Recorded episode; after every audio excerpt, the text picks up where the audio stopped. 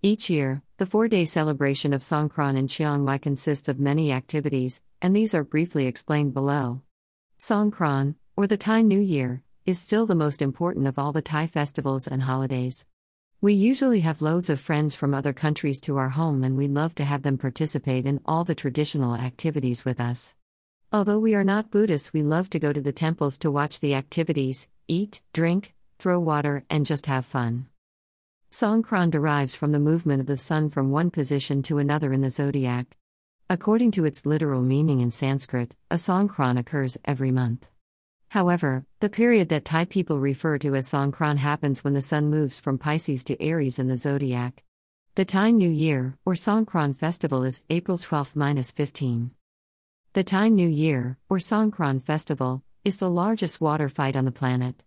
However, it is much more than that to the Thai people.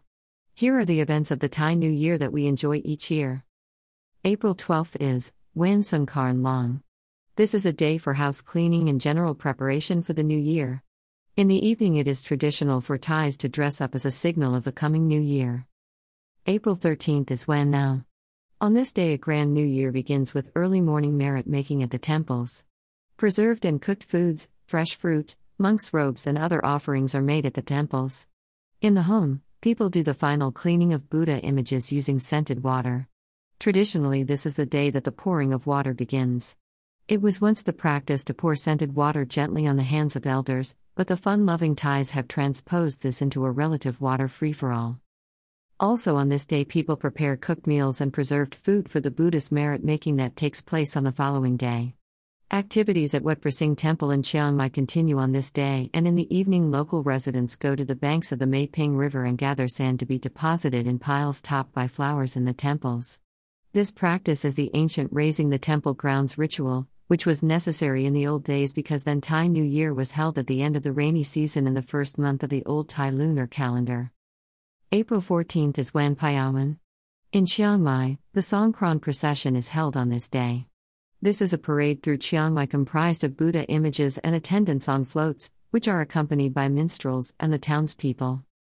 Today, a grand new year begins with early morning merit making at the temples.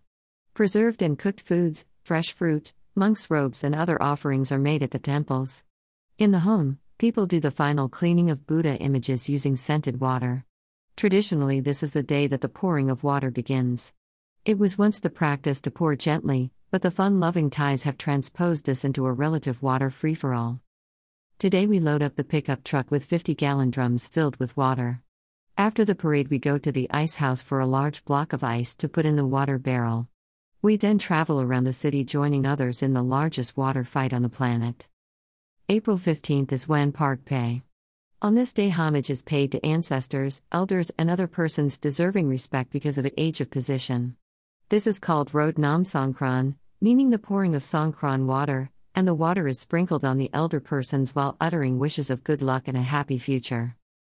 In Chiang Mai, this is the final day of the celebration and the day on which people have built up to a crescendo of water throwing. It is the day when all family and religious obligations have been completed and the people are totally dedicated to having fun.